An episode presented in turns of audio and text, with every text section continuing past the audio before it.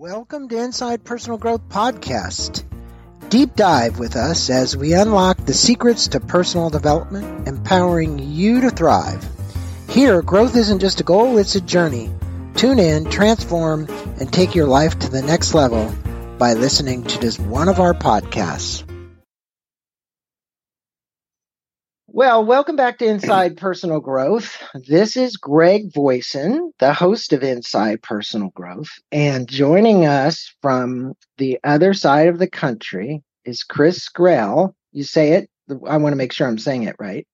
Girrell, that's correct. Right? Yep, yep, perfect. Yeah. And it's Learning to Feel. The subtitle is One Man's Path to Reconnecting to the Heart of Emotions.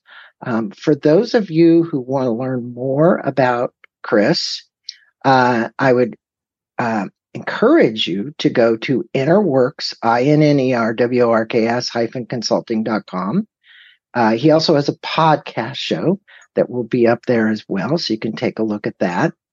And uh, Kris is going to be speaking with us this morning about this new book. Uh, he has quite a few other books too, and I would encourage you to go to his website and check out his prior books um, even though they don't follow a path toward this one, all of them, um, there is a similarity. Here's the path of my life, you know? yeah, yeah, exactly. Path of all of our lives, which is twisting and turning and going here and there. So true. But Kris's Kris's background spans 40 years of organizational consulting, executive leadership coaching. Uh, he's a sought after speaker. Uh, he's the author of seven books, which you can learn out uh, that go from marital relations to spiritual and personal transformation. Uh, he's a strategic consultant. Uh, he's worked, worked in elite Boston, Boston business landscape, pharmaceutical companies, legal, financial firms uh, across all the United States, South America, Europe, and Africa.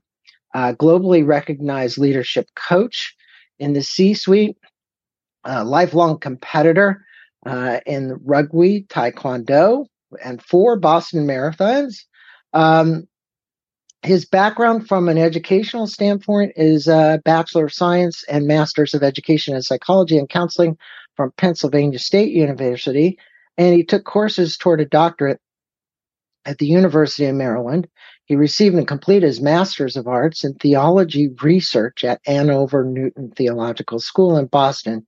And he certified a large number of psychological and behavioral assessments and is a member of the Society of Industrial Organizational Psychologists and National Speakers Association. Well, you have a impressive background in bio, and as you said, I think in the book a couple times, if it came to psychology, maybe you're a little bit overeducated. but but there's nothing wrong with that, Kris. That's good. You know, in this book, as I saw it, was you being quite vulnerable as a hmm. writer, mm. as a human being, talking about your own personal stories, and allowing that vulnerability to actually be the journey and framework for the book to let people get in touch with their emotions. And I think you did a really good job of that.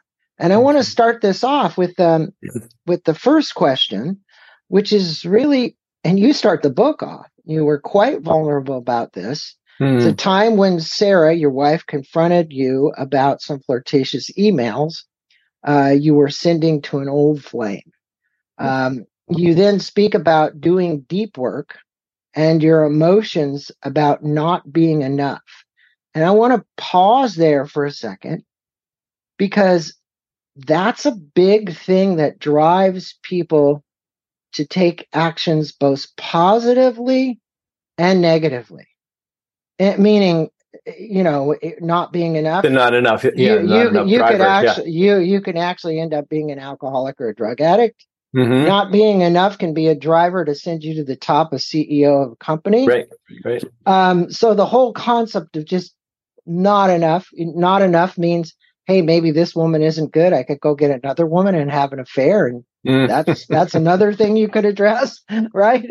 Which so, is certainly uh, one of her interpretations yes. Yes. So speak with us that as it relates to getting in touch with that emotion Well, so let me just unpack that just a little bit. You know, starting off with that level of vulnerability, you know, was a risk that I've taken. All of my books before have been subject matter that I'm an expert on. And so I could write about it. But, um, but there's a, this thing that stuck in the back of my head. And we, we talked about it earlier when we were just having a conversation where, you know, Ken Wilber's good friend, David Deida called him a fraud because he said that Wilber's job was to be at the cutting edge of the human experience and report back. And anytime he wasn't doing that when he was teaching or when he was writing, it was fraudulent, you know, and, and, and, you know, essentially my wife is calling me out as a fraud because I teach emotional intelligence. I teach, you know, all of, I know all about it, you know, uh, emotions and I could, you know, talk at length about them, but did I actually experience them and do I know what my experience is?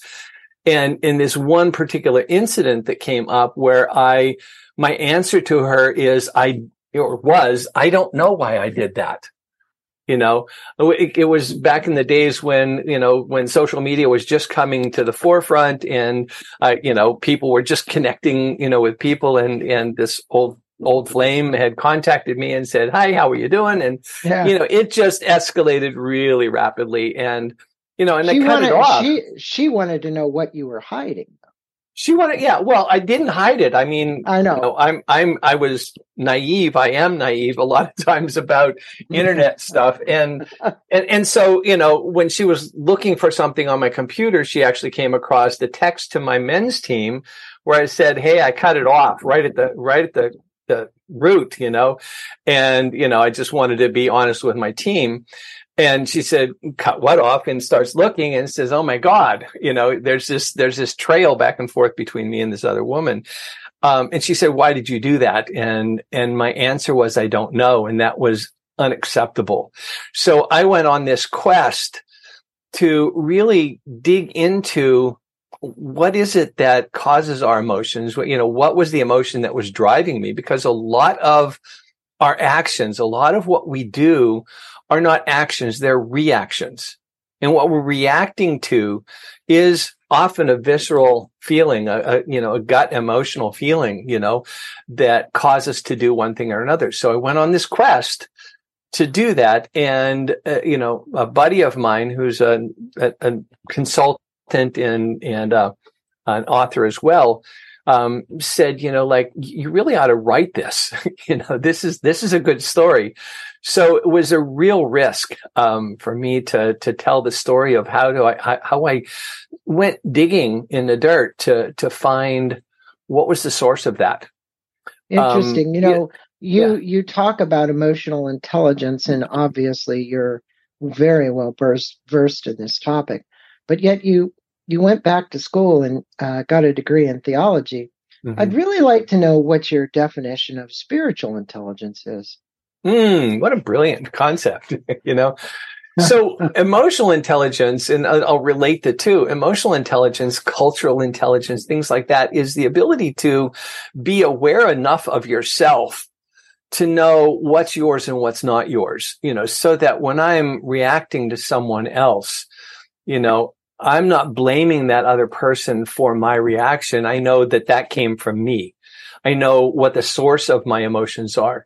And, and the important part of emotional intelligence is getting to what's the source code underneath it because our emotions come from our beliefs and, uh, and our thoughts about those beliefs. So if I have a belief I'm not enough, my emotion about being scared or, or, or, or feeling fragile or needing to compete you know, you listed my competition stuff, you know, that's all from not enough. I'm just trying to prove to myself that I am enough, right? um, nobody plays well, rugby where, for, that where, long. where, Kris, where, Kris, would you find truth? So, in other words, you know, if we have a belief and yeah. beliefs can change, mm-hmm. based upon influence, experience. Well, experience based on our right? experiences. Yeah. So, but when most people get involved with religion, mm-hmm. we're going to have questions about that coming up. Yeah, right, right. They they get a big T. I call it the big T of truth. The big T. Yeah, and well, they stand they on that, as that. Pla- they stand on that platform, mm-hmm. as if nothing else in the world existed. Right? Mhm. How do, can people not be so aware that they find themselves in that big T and then they find out that that big T is a lie? And I'm not going to say that about, I'm not going to point out any No, religion. no, no, no. I, I hear I'm what you're asking. Say what it is. Yeah. Yeah. So, so let's reel it back. Where we learn those big T truths is when we're children. Mm-hmm. You know, a lot of us get our spirituality, a lot of us get our beliefs about higher power or the divine or whatever you want to name that which is greater than ourselves when we're kids. You know, we either got it from our parents or we got it in Sunday school, or we got it whatever, you know, at, at yeshiva, you know, however, whatever spirituality that you grew up in, somewhere in that you were taught those things. And, and as children, we learn things in absolutes. You know, in, in developmental psychology, we talk about the first phase of development is fundamental dualism. Yes, no, Mhm. good, bad, up, down, black, white, you know? Um, and so those things are taught to us as this is the way it is. And we often never, you know, and and religions don't do a good job of this, of, of freeing up the person's mind, teasing them to, to question, you know, most religions teach doctrine and that is unquestionable. You know, like it is what it is, you know, the, the undeniable truth of the Bible or something like that. And, and Yeah. if you haven't, if you haven't studied that subject or haven't gone into it, it still lives as a truth. But what Right. happens to us along the way is that we have experiences.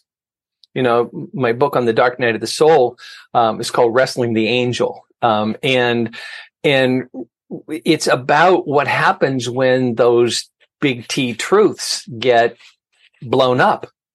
You know, we have a belief that God is good and protects little little children, and and suddenly we see a bunch of children at a school massacred by some idiot with an AR-15. Right. And we go like, how could God allow that to happen? Mhm. you know and and so suddenly that belief in a deity that makes good things happen to good people and bad things happen to bad people gets blown up. It, it, it can't live in that place. And so some people like you know you one of three reactions. One is you retreat to fundamental dualism. Two you know you just give it up. You let go. Right. three is you evolve you know and and what happens in the dark And night of the soul hopefully when- is that Hopefully, Yeah. when people read your book, they're going to evolve because this well, is a book. we hope well, but this book is about evolution. Uh, It is, evolution yes, it- on yeah. a journey. Yeah. And and I want to say something. You know, you mentioned in the book that you believe that the emotions are emotions, Mhm. and I would say this even for myself many times. I'm not. Look, I've been doing this show almost 17 plus years now, Wow. Yeah. and I've I've heard it all. Mm. But you say our emotions are hogtied in the trunk. I love that term. I, I love that term that you used. Well, actually, it's the other way around. I, I want to correct that. You know, what, um, what was it? it, it's actually that emotions are in the driver's seat and reason and logic are hogtied in the trunk. Okay, I got it wrong then. But yeah, right. And it's actually from Brene Brown. I, I, I lifted that from her and I thought it was such a great uh, w- way to describe it. it that, is. You know, and what she means really, and what I mean by that is that emotions often drive our reactions, you know, Right. and, and they override our logic and our, our willfulness, our, our, our mind, if you will. Um, those, those more gut level reactions that are emotional reactions really, you know, take us down a street that we don't necessarily want to go down. Um, you know, if we were thinking logically about it, if, we, if we're making rational decisions and things like that. I so- often say today when I see what's going on in the world, you know, where did Mm. logical reasoning go? Where did deductive Yeah. reasoning go? You know, is it, uh, you know, and this next story that we're going to talk about with you Mm. is an exa- a perfect example of what I'm talking about because it's our perception of reality. Now, here's Mhm. what happened that you described in the book. You lived in Germany or on a military base, your family were playing with a bunch of kids with toys. And yeah, I was about four years old then. Right. Yeah. They wouldn't. Well, I mean, like Bruce Lipton says, the first seven years are plugged in, and Yep. literally, you're not going to erase those seven years, right? Right. So, so you're playing with these kids, and then they mock you for being stingy because you're not Right. them. Yeah. Yeah. And you recall the story for our listeners, and subsequently, now this is What happened part. to it? Yeah. it- this is the part that people have to get here. Yeah. It's about the story. It's about the toys. It's about, but it's about what you made up as Yeah. your reality as a kid at that point, which just shows you where people potentially can go when they want to make shit up. Yeah, right. And and so the brain's job is to make meaning. Right. The Uh-huh. brain's job is always making shit up. Right. Mhm. Um, right. And so here's this little kid. I'm, you know, four years old. I'm playing out there. The kids start teasing me. I get pissed. I get angry, and as angry as a little four year old boy could get. And I look down, and there's a set of stairs that you know, like just th- three or four stairs that go down. They're made out of bricks, and there's a loose brick on the side. And I picked up that brick and I threw it and I hit a kid on the side of the head and it just gushed blood. And, you know, I got scared. I ran inside, hid under the dining room or the kitchen table crying and I wouldn't come out. Um, so that's what was in my head as the memory. Um, you know, and, and I'm doing, you know, much later in life and when I'm like 35 or 40 or something like that. Um, you know, says quite a while ago, but um, I'm doing this training and they challenge us to question our fundamental beliefs about ourselves. And this memory came up. And so my sister's, my sister's two years older than me. And so I call up my sister and I say, you know, la da da da da, tell the story about the, you know, that and throwing the brick and hitting the kid. And, and, and she said, well, I remember, I remember you hiding under the kitchen table crying and not coming out. I don't remember anything about the, uh, uh, you know, hitting other kids or anything. Maybe you should call mom. So I called my mother. She goes, Kris, this is an army base. The mothers are all hardwired together. If anything like that even remotely happened, I would have known in an instant. That never happened. Yeah. And my mind went kaboom, you know? And, and so suddenly what I recognized was that this four year old little boy got angry enough to want to throw a brick. I don't, I, four years old, I don't have the physical acumen to be able to pick up a brick and throw it and, and hit you actually in the head. yeah. It probably would have gone plop in front of me, you know? But in my mind, I visualized that and it was so clear a memory that it lived as a reality for me. And suddenly my belief about me being a big, you know, hurtful person got blown up. yeah. You know, it just, you know, like I, I lived for 35 years believing that I could cause harm. I'm 6'3", Well- 220, you know, I'm a big guy. but and- that's and- but that is that what we're talking about is Right, exactly. how, these stories evolve and then Mhm. live inside of our consciousness right Mhm, and mhm. we believe them and then you validate it through other people that it wasn't true it's almost like doing a gestalt therapy right but you didn't go in the little you didn't go into the other little boy's head and pretend like you were him you didn't need to all you Mhm. really needed to do is check with mom and mom said Hey Kris, there's no way you threw a brick or hit a kid in the head. Exactly. Did, it, the whole army base would have been. Yeah, yeah. I, yeah, I would, I would have had some other kind of consequence I'll tell you that, other than Well, crying under the table.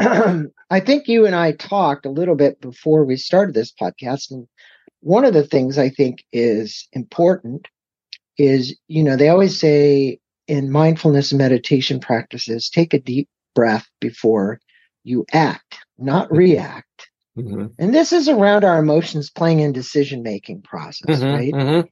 Um, I think this holds true whether you're buying a car, buying a house, or you're choosing a mate, right? It's a decision you're making. Sometimes these are very lifelong decisions, can be very expensive. Mhm. Uh, emotions, let's face it, when it's love, you said you made two t-shirts. One was love three, and the other one, other one I'm wearing, which is Gratitude. gratitude, right? So speak with us because this is a really powerful concept. And I'm going to Mhm. relate one thing real quick. Uh, there's a, a an MIT grad, and she's blind, and she's written these books about choices, Mhm. how we make choices. Now, you probably already know this, but she went in and studied, and she I think she's written two or three books. She's been on the show. Fascinating woman about hey, when you have five choices at the grocery store and you're trying to make a decision versus three choices versus two choices, Mhm. right? And now you have this myriad of choices about making a decision, right? And Yeah. how the mind works. The more choices you have, Mhm. the worse decision you actually make. Yeah. Proven logically, right? Yeah. Right. So, so how do you help us deal with these emotions which are driving our ability to make a decision, whether it be good, bad, or indifferent? so I have to inhale because there's so much to, to unpack in that. Mm-hmm. So, so first off, much of our decision making is not choice. Much of our decision making is emotional driven reactions. You know, and, and a lot of those reactions or a lot of those, those, what we think of our choices, um, are neural paths that we've been down so many times that it's a, it's, it's habituated. And so we tend to always go this way when we get to that, that juncture in the, in the synaptic pathway. You know, we always go right or we always go left or whatever. And so we have a lot of those automatic choices. You know what? And, and the research that was done at Harvard was Barry Schwartz, um, ran it. It's called The Paradox of Choice is his book. Um, but, you know, and, and she actually, you know, accurately represented that when we have too many choices, you know, one, we get overwhelmed and we don't choose. You know, two, we tend to to um, second guess ourselves, our choices when we have multiple choices. If there's only two choices, you're going to pick one, and you'll be happier with that one be, because you picked it because the other one was clearly off the books, you know, off the off the table, you know. But when we have ten, or let's say in the choice of a mate, and there are a million and a half young women on the internet who are exposing various parts of their body in, in sedu- seductive ways. Some guys look at that and say, wow, compared to what I have here, that looks pretty attractive, you know? And so their choice making is, is blurred because they have too many alternatives. Um, what Barry Schwartz says, it's like when, when he gives people a chance to renegotiate their choice, they have less satisfaction with their choice and more often second guess themselves. If they're not able to renegotiate their choice, they have greater satisfaction. They report they like their choice so much more. So when you, when you choose to get married, for example, when you choose to have a car, you know, buy a car, um, you know, that buyer's remorse that you have afterwards comes from those multiple choices out there, unless you say, no, this is my choice. Now, how do we get to a decision where we're actually making choice, not reaction? That's well, how do you what, how do you prevent analysis paralysis? You know, and then people don't make yeah. any choice. right, so there's exactly. three choices, and Well, and- they analyze so much that they end up going, "Well, I'm just not going to do it at all." Oh yeah, and and and the original study that the woman is, was talking about, you know, they, they literally went to a Whole Foods market in, in Cambridge and and they put out they put out ten different jellies. You right, know, that's the hey, same woman exactly. I'm talking about, and the Yeah, peanut right. butter. And Yeah. the peanut, eh, right? And and when people had too many choices, they never used the coupon. They never bought the jelly or the peanut butter. You know, when they had only three choices, you know, same store, same population, different different time. When they had only three choices, seventy percent of the people bought one of the jellies or bought one of the peanut butters. Mhm. Three percent when they had ten. Right. Three percent versus seventy percent. You know, so that overwhelm, you know, and, and what what Schwartz calls the paradox of choice, you really don't have a choice there. You're not making a choice; it's overwhelm, and and so you get into this, you know, analysis paralysis. So, how we have to get to decision making. Um, and my very first book was written about decision making. Uh, was a, a, a textbook way back in the seventies. Um, but um, you know what we what we have to look at is not what the alternatives are what we have to look at is what is it that I want? What is it that I need in, out of this decision right now? And, and so what eliminates the analysis paralysis is knowing clearly what it is that I'm trying to do for myself or what I'm trying to do with this decision. You know, mm-hmm. so I just bought a new car. Um, and I wanted something blah, blah, blah, blah. And I, I listed out my, my desired outcomes, you know, and, you know, I saw three cars that fit those criteria. Um, and I looked at the, you know, consumer report ratings and things like that. And I checked off all the boxes. And the one that satisfied the greatest number of highest weighted desired outcomes was the one that I bought. Mm-hmm. You know, mm-hmm. I don't have buyer's remorse because for me, that choice met all the things that I needed.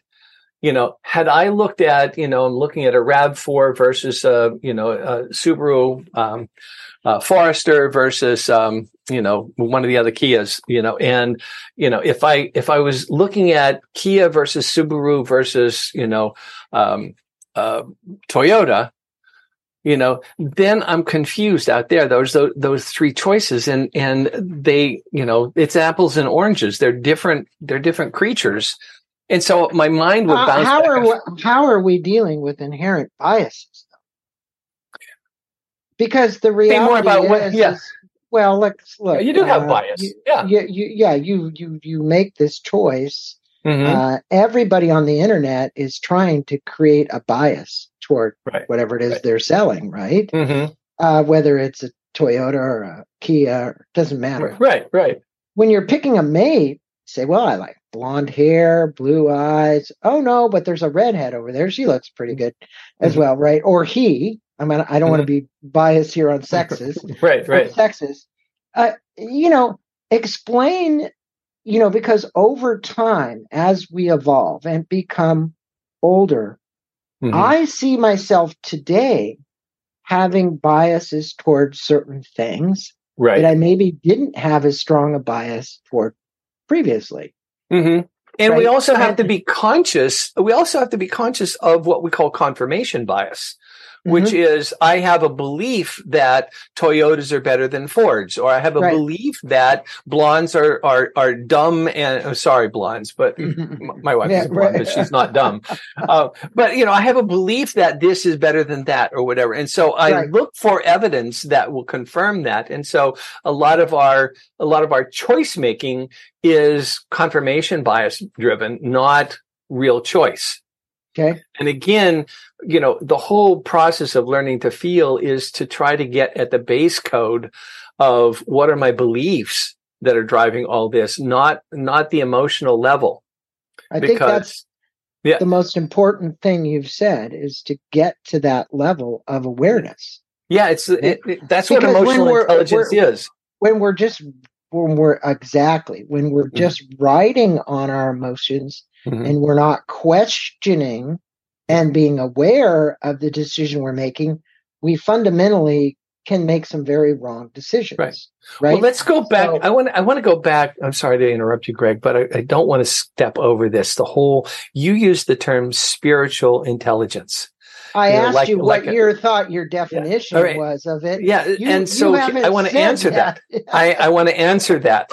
You know, so if emotional intelligence is being aware of your own experience, your own belief system, that's the result of those experiences, and and trusting that so that you're making choices based on what is there, not the emotion that it's, it's causing.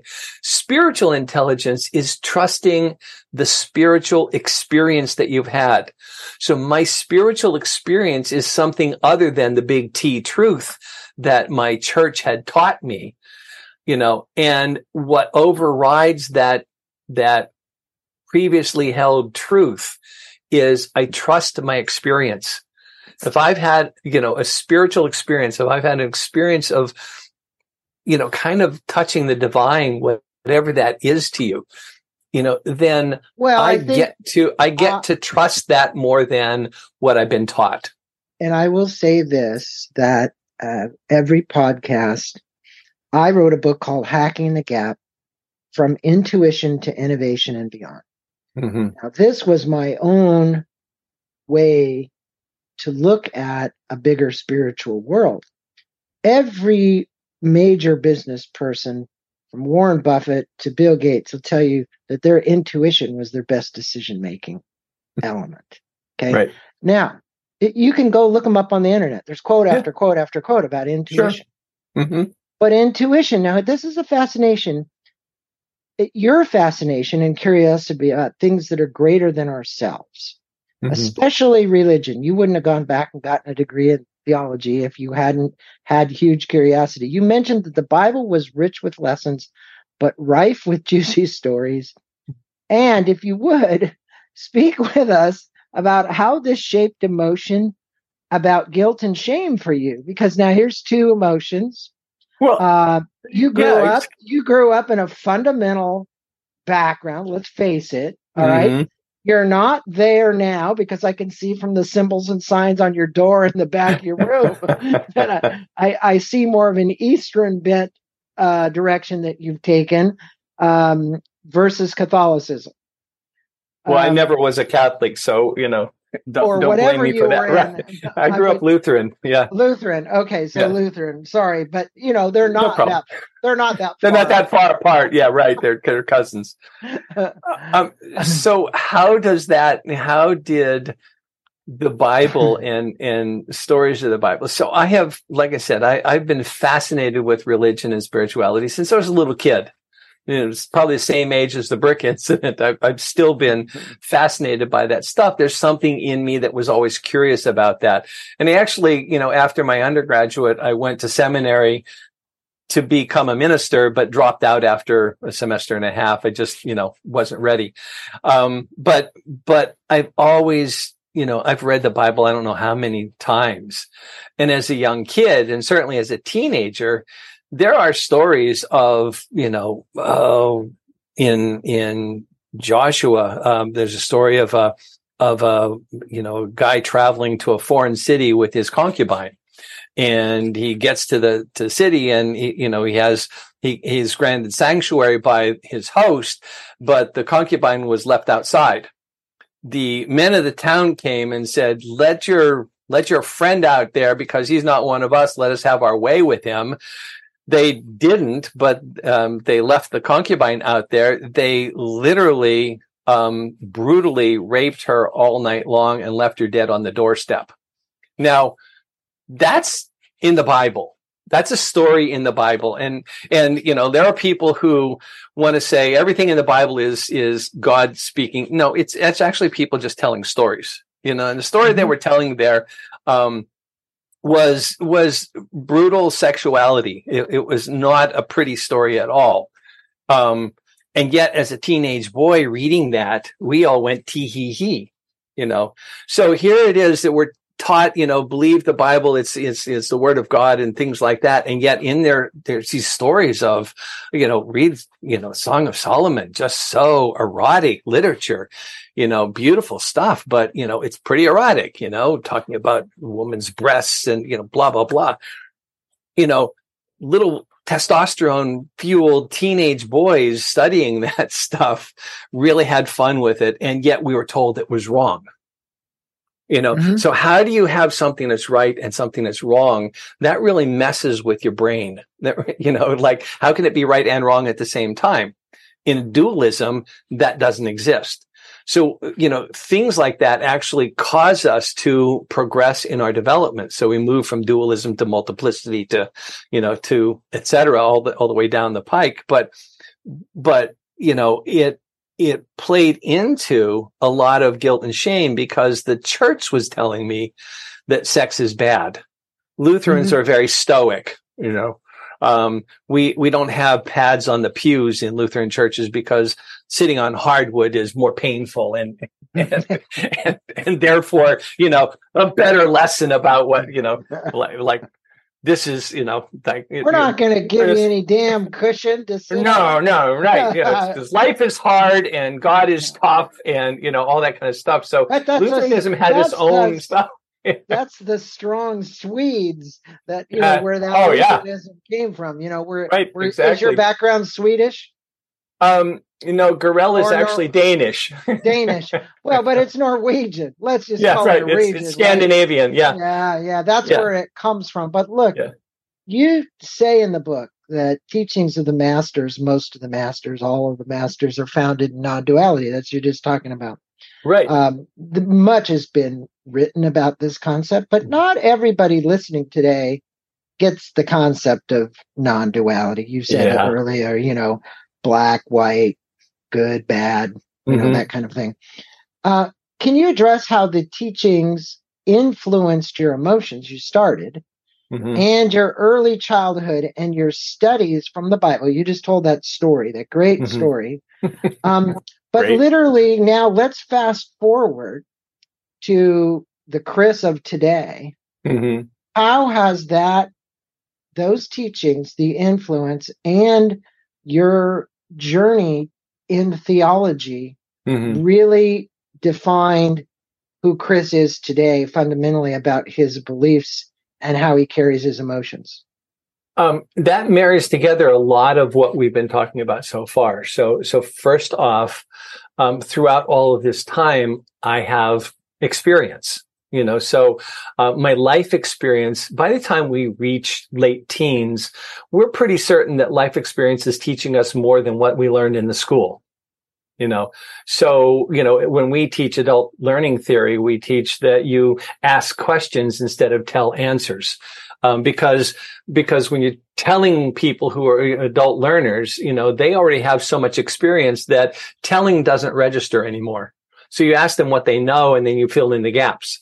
Well, you know, through that, through that journey of, of spirituality and theology, um, you know, my fundamental question throughout my, my youth and young adulthood and, and even in today is why do people believe what they believe? um, and and how did the how did they get those beliefs, and you know how does that compare with what I believe? Um, So so my journey has been one of of starting to trust my experience as, as my spiritual experience as the truth that I live by. Um, and, and you ask, you know, why do the masters always teach non-duality? Because those truths don't live as big T capital truths anymore. They Mhm. are my truth and your truth. And so when we get to a place of non-duality, when we see that there is no right and wrong, but that I choose this as my path and you choose that as your path, then I have a great deal, a great wide highway of, of room for you and anybody else's belief. You know, what if I believe that, that whatever divinity is, is truly almighty, you know, Mhm. all, all powerful? Then I must also believe that that entity, that, that experience could show up in just exactly the way that Greg Voisin needs it to show up. Mhm. And it shows up exactly the way Kris Girrell needs it to show up. And exactly the way the fundamental jihadist needs it to show up. You know, and suddenly I realized that there's no right and wrong in here. There's just what that person's experience is. And so I can relate to another person. The fundamental problem we're facing in this divisiveness in our world today is that we don't have room for the other person in our discussion. Exactly. And, it- when you and get it- to non-dualism, then you do have there- room. you have room.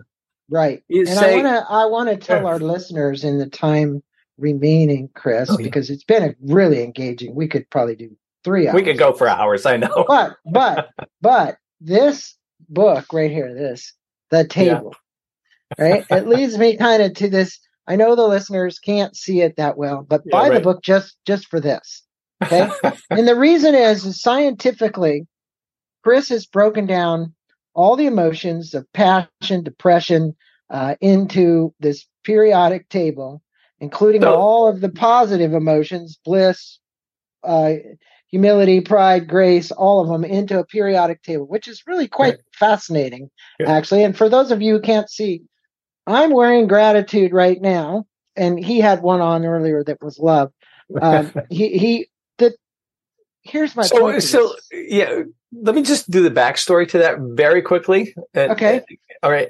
So it's not a research scientific thing. It's actually something I did because I was training, I was hired to teach emotional intelligence to a bunch of scientific researchers, you know, mm-hmm. director, you know, the director of R and D at a, at a pharmaceutical firm. They were all PhD MDs, brilliant off the charts, but had no emotional intelligence whatsoever. Mm-hmm. And I needed a way for, to open the conversation to get them to at least say, you know, emotions are important and that, you know, recognizing that somebody who is frustrated is not the same as you know, treated the same as somebody who's, who's angry. You know, those are different emotions, though similar in, in looks. So I, I created, I used the Mendeleev chart, the layout of the old chemistry chart that we all learned in high school you know, I used that as a format and then just I put in the emotions, but I did them in a way so that the pure emotions like the noble gases were at the top, the heavy emotions and the unstable ones were down in the, in mm-hmm. the, in the radioactive area, of the lanthanide and actinide series. I, you know, I had periodicity across from visceral emotions to more heady emotions you know and and so there was a way for him to to see it you know in relationship and in periodic, you know, levels. And then I, I tossed in a whole bunch of puns, you know, so a lot of the, a lot of the emotion names, the symbol I gave them are, you know, are puns like relief is listed as RX, like a, like a prescription, you right. know, pleasure is mm mm, you know and things like that right. and then i also gave them atomic weight so if you stand up and show your gratitude the atomic weight for gratitude is 24.7 there. I, I can't get it that high. You can't get it but high that, but it's there. But twenty four point seven because you know, love, uh, you know, gratitude is something you practice all the time, twenty four seven. You know, love has the atomic weight of three point one four pi because love makes the world go round. So I put in all these little jokes like that, which you know, these guys, you know, once they saw there were jokes, they started looking for them. Right and and once they started looking for them they were engaged in the conversation that could start talking to them about emotions. So that's kind of the backstory to it.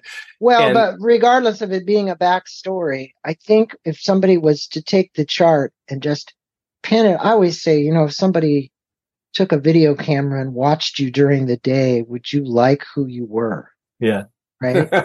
And great question. and and this this book just that chart alone no matter what the price of the book is to get the chart is actually worth it because as much as you say well i did this for a bunch of scientists everybody at their own mind is they have a degree of logic. They want to mm. look at these emotions. They want to try and better understand it which kind of leads me to my wrap up question here because we are all trying to better understand how these emotions affect us in many different ways. And we know that they do affect you mm-hmm. um, physiologically.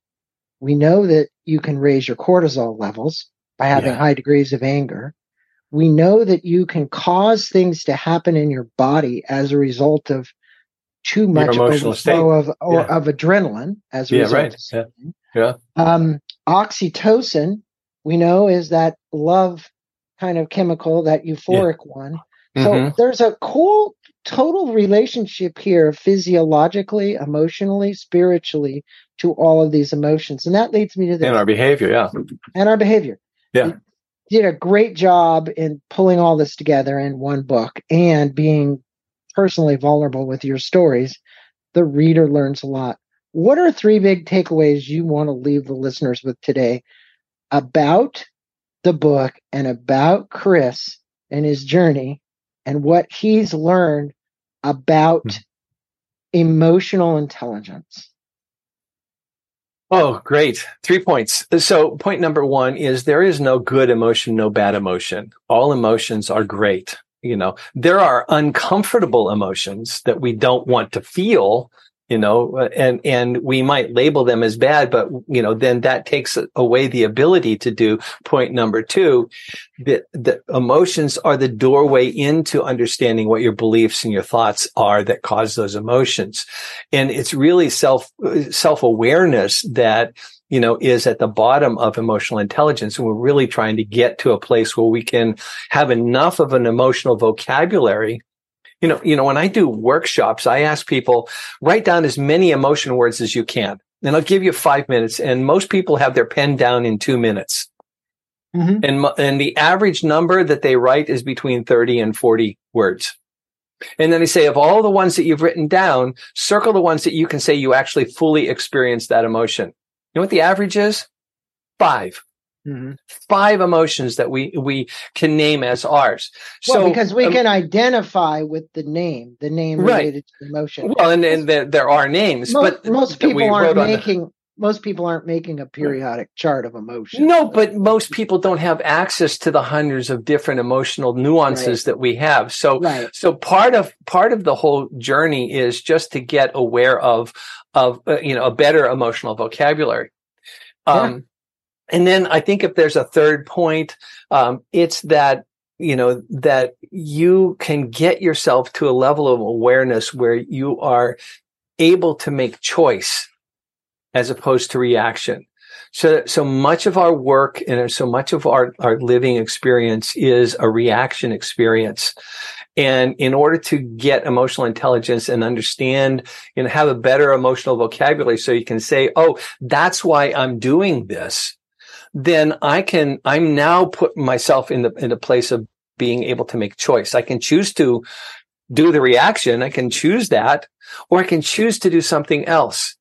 And freedom is being able to choose. If Definitely. we don't have that access to the, to the substrate, we don't have the language that helps us identify the differences between those, those different feelings, then we're not going to see why we're doing what we're doing. And we're going to go on automatic pilot. And most of our lives are lived on automatic pilot. I yeah. want people to walk away from this book with choice. You know, and, and, it, and, and if that's they the bottom line. The, well, and if they read the book or they at least make an awareness, you said that in the in one mm-hmm. of our earlier discussions, create an awareness about all these emotions that we have, even if they can't figure out how to deal with them, they mm-hmm. can identify them, yeah. right? Um, and I think people will say, well, I can identify anger and I can identify love and I right. can identify right. this emotion and that emotion. But there's so many more that you need to understand that sure. are occurring subconsciously. Yeah. Mm-hmm. Um, so this and is driving your driving your thank you um, and driving your behavior because it's subconscious. It's it's yeah. unconscious. Yeah, it's not even it sub. It's unconscious. Yeah, I mean, I I was my listeners already know this, but um, I go to a hypnotherapist, and mm. every time I go and we do a session, I literally realize, you know, just how much crap is blocking. You know, they say your re- what's the difference between your reality and your potential? It's mm-hmm. it's really right. Here's my reality, mm-hmm. and here's the potential. And frequently, you're not accessing the part of your brain which is preventing the potential to be explored. Right. Right. Yeah. And there's so much more potential right. than there is current reality. And your book is everybody should get this book. It's easy to read. Look at this. It's not that many pages. Uh, go out and go to Amazon. We'll have a link to that. We'll have a link to Kris's uh, website as well, which is inner hyphen innerworks hyphen consulting.com. He right. also has a podcast, so you'll be able to access his podcast as well.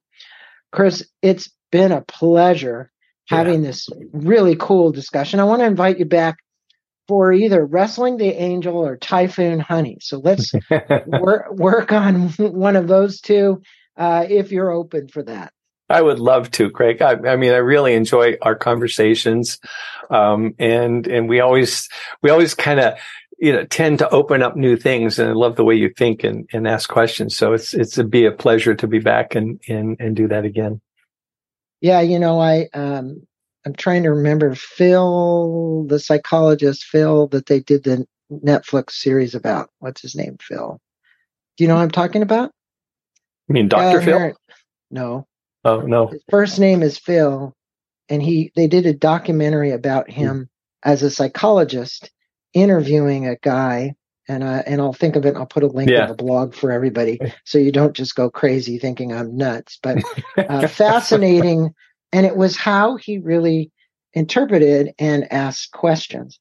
And I hope everybody out there listening thought the questions that I asked Kris today were revealing of some of the things that you needed to learn. And we want to thank you for listening, all my listeners. Uh, we appreciate you as much as anything uh, in this process. So, Kris, namaste to you. Have a wonderful namaste. rest of your day. And you we'll too. talk again soon. All right. Thanks, Greg. Look forward to it. Thank you for listening to this podcast on Inside Personal Growth. We appreciate your support. And for more information about new podcasts, please go to InsidePersonalGrowth.com or any of your favorite channels to listen to our podcast. Thanks again and have a wonderful day.